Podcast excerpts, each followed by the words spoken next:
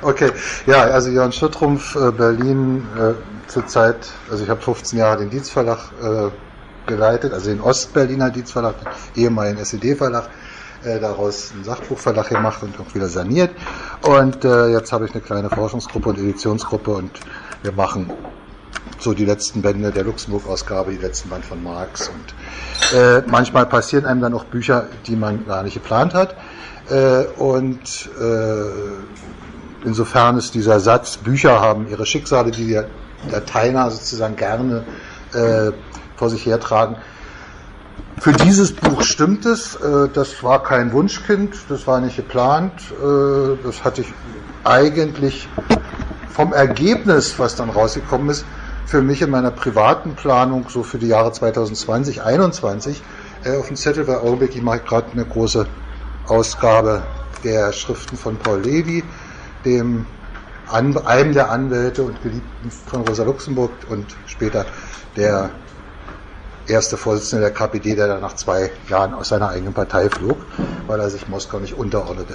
Und, äh, und eigentlich erst danach war eigentlich Frau Luxemburg äh, dran, aber es ist sozusagen mit diesem Buch unabsichtlich äh, mir dann gelungen, das Material, was Rosa Luxemburg im Knast hatte, als sie die, dieses berühmte Fragment zur russischen Revolution da im September, Oktober 1918 schrieb, äh, aufzutreiben äh, denn die, eine der offiziellen marxistisch-leninistischen Legenden heißt ja, Frau Luxemburg hatte ja gar keine Literatur im Knast und sie wusste überhaupt nicht, worüber sie schreibt. Und deshalb ist sozusagen ist ja alles Unsinn, was sie geschrieben hat. Äh, aber das war überhaupt nicht intendiert. Äh, das war, wie gesagt, erst in fünf Jahren als Thema äh, bei mir äh, in der Planung. Aber jetzt der Reihe nach. Äh, ich hatte vor einigen Jahren äh, dem Drängen einer Kollegin, die keine Historikerin ist, aber eine große Verehrerin von Clara Zetkin, äh, nachgegeben und habe gesagt, na okay, dann machen wir zwei bis drei Briefbände. Sie wollte unbedingt die Briefe von Clara Zetkin, die ja bis, zur, bis 1990 in Moskau gesperrt waren, äh, äh, edieren. Also die politischen Briefe, wenn man noch die ganzen privaten Briefe dazu nimmt, dann explodiert es ins Ganz ins Uferlose ist es so schon. Äh, die Leute haben früher Briefe geschrieben, es ist unglaublich. Und, äh, und wir hatten uns darauf verständigt, dass ich ihr A das Nachwort schreibe und dass ich B äh, die ganzen Kommentierungen überarbeite, ergänze etc. Das habe ich dann auch alles getan. Äh, und äh, im Zuge dieser Arbeit stieß ich auf einen 30-seitigen Brief, den Clara Zetkin äh, an eine nicht öffentliche Partei Versammlung der USPD 1918 geschrieben hatte.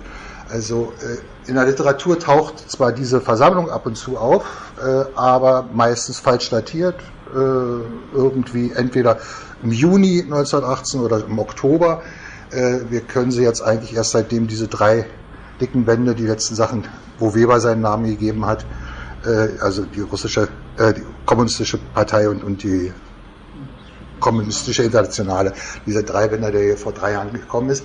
Da sind äh, ja ein paar Dokumente dazu drin, ein paar Joffe-Briefe, äh, die die ganze Sache dann auch wirklich eindeutig haben äh, äh terminieren lassen. Also das Ganze fand am 11. September 1918 nicht, wie oft in der Literatur steht, oder manchmal in der Literatur steht, als illegale, sondern als ganz offizielle Veranstaltung im Reichstag statt. Und da haben, drei, da haben 60 USPD-Spitzenpolitiker, also die gesamte Partei, also das gesamte Zentralkomitee, wie sie es ja bei denen nannte, und alle wichtigen Redakteure.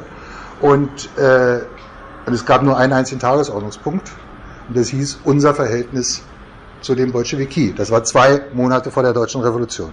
Über diese Konferenz ist ansonsten fast nichts bekannt. Es gibt von Alexander Stein, der der eine Referent war, äh, einen Bericht drei Jahre später darüber stand in der Freiheit und von äh, Piotr Stutschka, der dann später Justiz, äh, äh, äh war, äh, also Lette, äh, der, also waren beides Letten. Stein kam aus Riga, er war ein, Riga Jude und Stutschka war, kam auch aus, auch aus Lettland, der sozusagen die Position der Bolschewiki dort vertrat.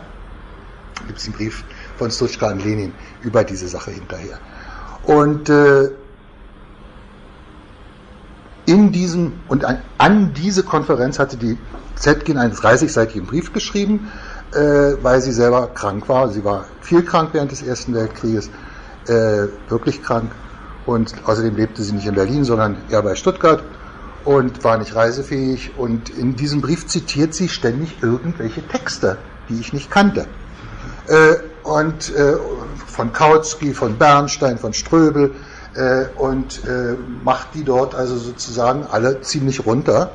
Und dann fing ich an, diese Texte zu suchen und äh, stieß auf die Zeitschrift Sozialistische Auslandspolitik, die ursprünglich eine Korrespondenz war, äh, die äh, seit 1900, seit Mai 1915 von Rudolf Breitscheid, also dem Linksliberalen unter den sozialdemokratischen Spitzenpolitikern, der kam ja erst 1912 zur SPD. Äh, das ist der, der dann 1944 im KZ Sachsenhausen bei einem Luftangriff umkommt. Äh, und äh, herausgegeben wurde in Verbindung mit Kautsky, mit Bernstein, äh, mit Hans Block in Leipzig.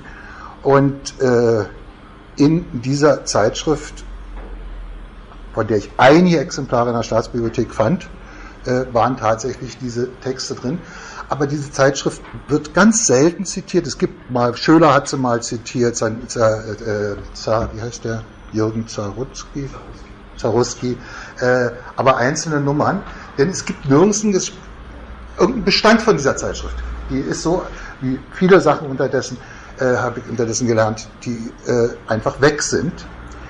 Äh, und zum Zweiten fiel mir im Paul-Levi-Nachlass in Bonn, äh, äh, da gibt es ein paar Exemplare einer anderen Zeitschrift, äh, die heißt der Sozialdemokrat. und die gibt es nun gar nicht in den Bibliotheken. Und ich habe dann monatelang, weil in dieser Zeitschrift gab es auch Antworten, äh, monatelang nach dieser Zeitschrift gesucht, äh, quer durch Europa, und äh, habe sie am Ende im Bundesarchiv in Berlin-Lichterfelde gefunden. Und zwar, da sind natürlich unterdessen 25 Jahre nach der Wende andere Bibliothekare, äh, die äh, sich alle Mühe geben, aber die ihre Bestände nicht kennen. Und äh, vor allem im Zeitschriftenbereich. Äh, und die, die Bestände, die die SED versteckt hat, nun überhaupt nicht kennen. Und äh, mein Fokus war erstmal nicht auf die sozialistische Auslandspolitik, sondern erstmal auf diesen Sozialdemokraten, weil ich dachte, Levi hat da drin geschrieben, also sozusagen von einer ganz anderen Strecke her, ich muss einfach diese Zeitschrift in die Hände kriegen. Und dann habe ich dort einen dieser armen Kollegen so lange gedrängt, wie gesagt, es gibt einen Hinweis auf der Website morgens um vier, ist ja noch nicht mehr ganz dicht, äh, äh, auf der Website der Nationalbibliothek einen Hinweis, dass ihr das Ding habt. Er sagte, kann nicht sein. Der hat hinterher, hinterher hat das Ding Kommunist geheißen, dann hieß es Süddeutsche Arbeiterzeitung. Dann habe ich den Mann hin und her und dann sagt er auf einmal, hier unten unter Süddeutsche Arbeiterzeitung steht Sozialdemokrat. Sag ich, wann kann ich kommen? Zwei Stunden. Mhm. Äh, und dann legt er mir den Band 1918 auf den Tisch. Es gibt ne, nämlich in Stuttgart, wo diese Zeitung kam, äh, in der, in der Landeshauptbibliothek gibt es diese Zeitschrift, allerdings der entscheidende Jahrgang 18 fehlt. Nun weiß ich nicht, ob das, der Rest kann man sich selber denken, äh, so, und kriege also diese Zeitschrift in einem wunderschönen Schuber mit einem großen Kleber drauf, nicht ausleihen. Machst du den Schuber auf, nochmal, damit es wirklich alle begreifen, auch drinnen nochmal drauf, nicht ausleihen. Und dann machst du sozusagen die erste Seite auf und dann ist da ein Zettel drin. Und dann ist das im Februar 1970 verfilmt worden äh, und weggepackt worden. Dort schreiben seit Sommer 1917, das habe ich dann in Stuttgart gefunden, Franz Mehring unter Klarnamen. Und dort schreiben Levi, dort schreibt Arthur Crispin, der damals einer der führenden Leute der Spartakusgruppe war, was kein Mensch mehr weiß. Und der Redakteur dieser Zeitung war und dann der Herausgeber. Äh, dort schreibt Thalheimer, dort schreibt dann Fritz Rück, ohne, da doch auch mit Initialen, äh, der dann der Redakteur ist, der letzte Redakteur, nachdem alle sozusagen ins Feld gezogen wurden bzw. verhaftet worden sind. Und diese Zeitschrift äh, ist äh, eine Gegengründung aus dem Herbst 1914, weil die offizielle Zeitung der württembergischen Sozialdemokratie, die Schwäbische Tagwacht, hatte eine linke Redaktion, bestehend aus Arthur Crispin, aus Edwin Hörnle und aus Jakob Weicher. Und diese Redaktion wird durch einen Handstreich, also das, was sich zwei Jahre später in Vorwärts wiederholt, findet da schon in Stuttgart statt, äh, wird äh, herausgedrängt und kriegt und über Wilhelm Keil eine rechte Redaktion. Und äh, die aber sehr, sehr starke und völlig links stehende Stuttgarter Parteiorganisation unter Westmeier und Clara Zetkin gründet daraufhin mit einem äh, Kredit von Julian Borchert, witzigerweise, der zu der Zeit gerade viel Geld hatte, äh, ne, ein eigenes Parteiblatt und das ist dieser Sozialdemokrat.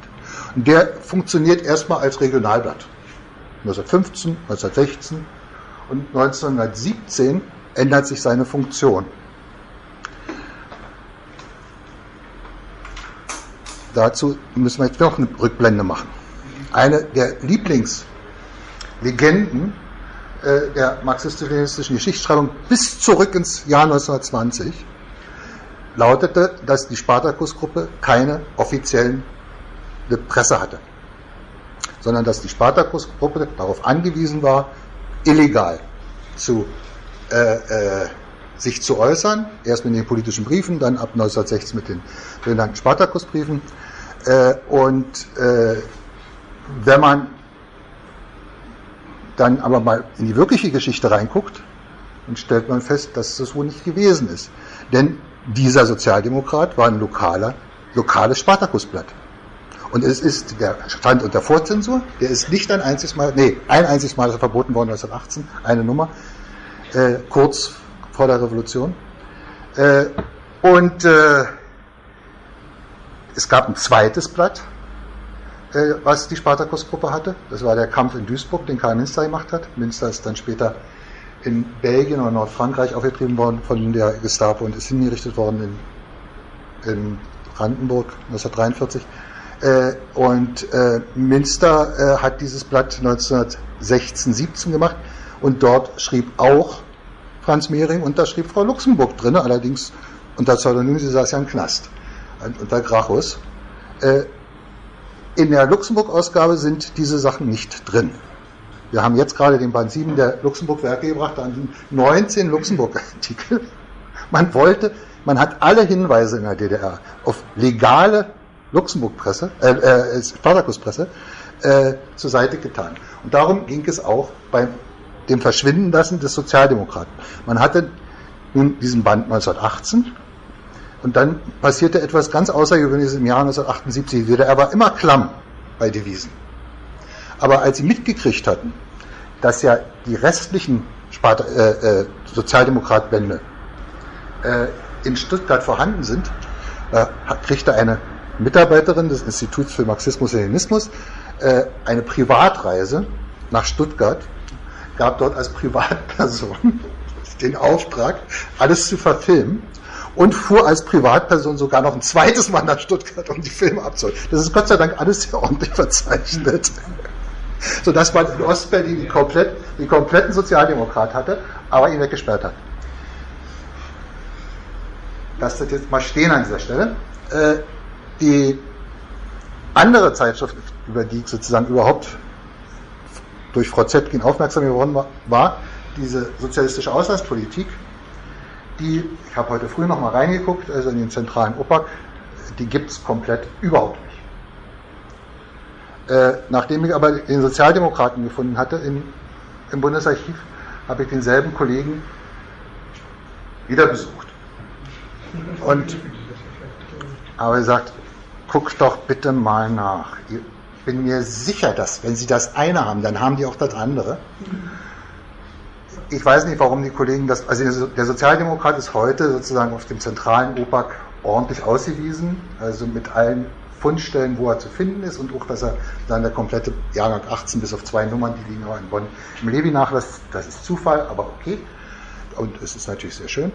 Äh, äh, guckt doch mal nach, ihr müsst diese Auslandspolitik doch wenigstens in Teilen haben.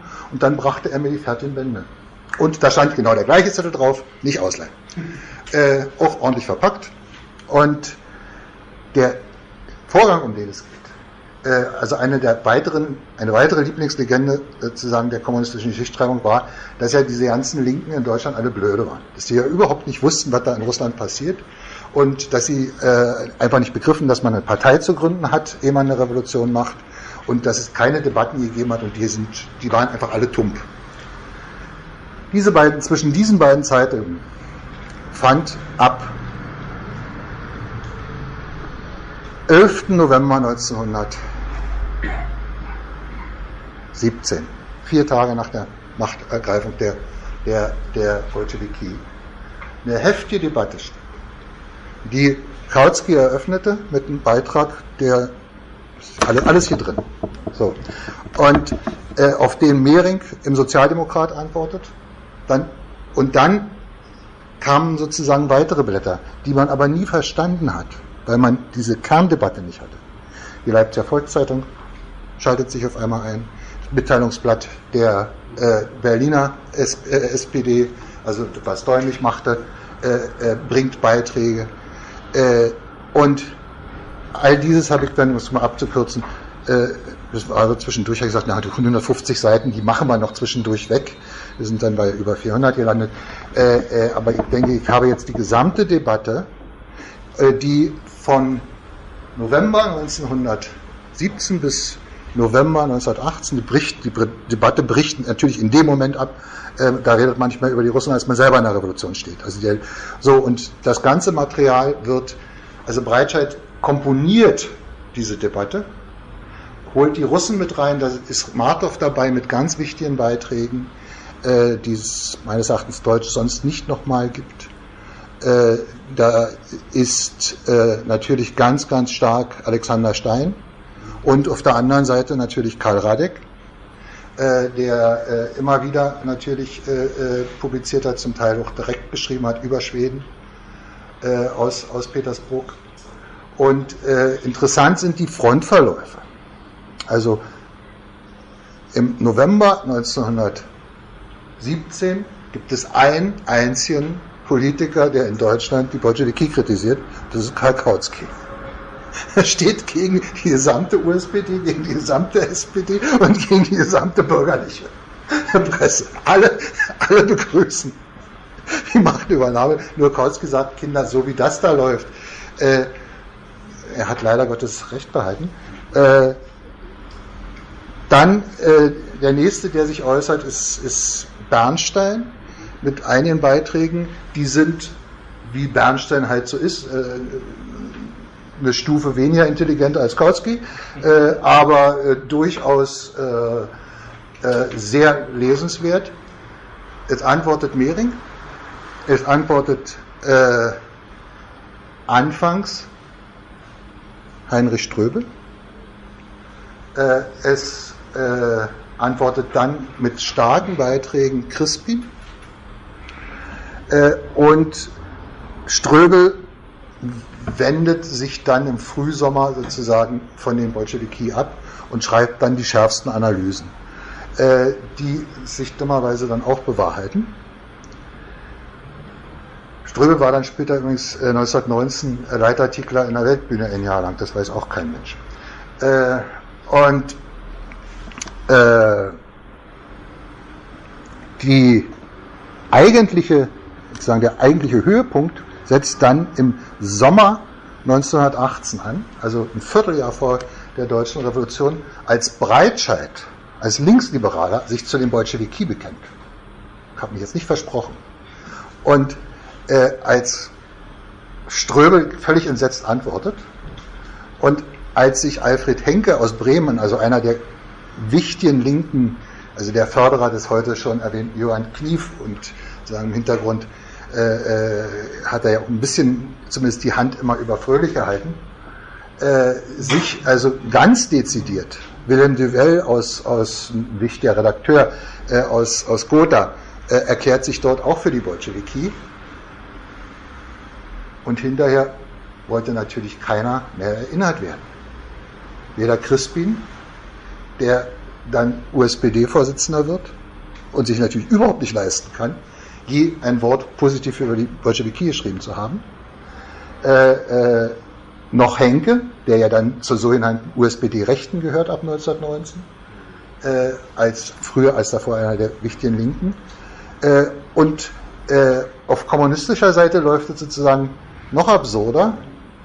Die Kommunisten bringen die illegalen Spartakusbriefe, und zwar den Teil, den Leo Jogiches gemacht hat, also der gedruckte Teil. Die Spartakusbriefe, für die, die es nicht wissen, verfallen in zwei Teile. Es gibt sozusagen die hektografierten bis zum Sommer 1916 äh, und äh, dann muss Pieck emigrieren, der hat die bis dahin organisiert und dann übernimmt Jogiches und macht mit Retzlaff und anderen äh, dann und natürlich als zentrale Figur äh, Mathilde Jakob äh, macht dann diese gedruckten äh, Briefe, die hier im Reich verteilt werden. Und äh, da gibt es eine Ausgabe im Frühjahr 1920 dieser gedruckten Briefe und mit einem völlig unsinnigen Vorwort. Also das haben junge Leute gemacht, die wussten nicht, worüber sie schreiben. Äh, und äh, dort äh, ist mir jetzt eigentlich erst klar geworden vor ein paar, paar Wochen, äh, wieso das möglich war, dass da so ein Unsinn erscheint. Äh, na gut, die Luxemburg war tot, die war die Hauptautorin. Wer der zweite wichtige Autor war, wussten wir bisher nicht. Äh, das schreibt aber mit Mathilde Jakob, auch damit fängt das Buch an.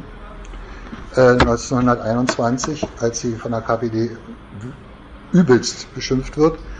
Äh,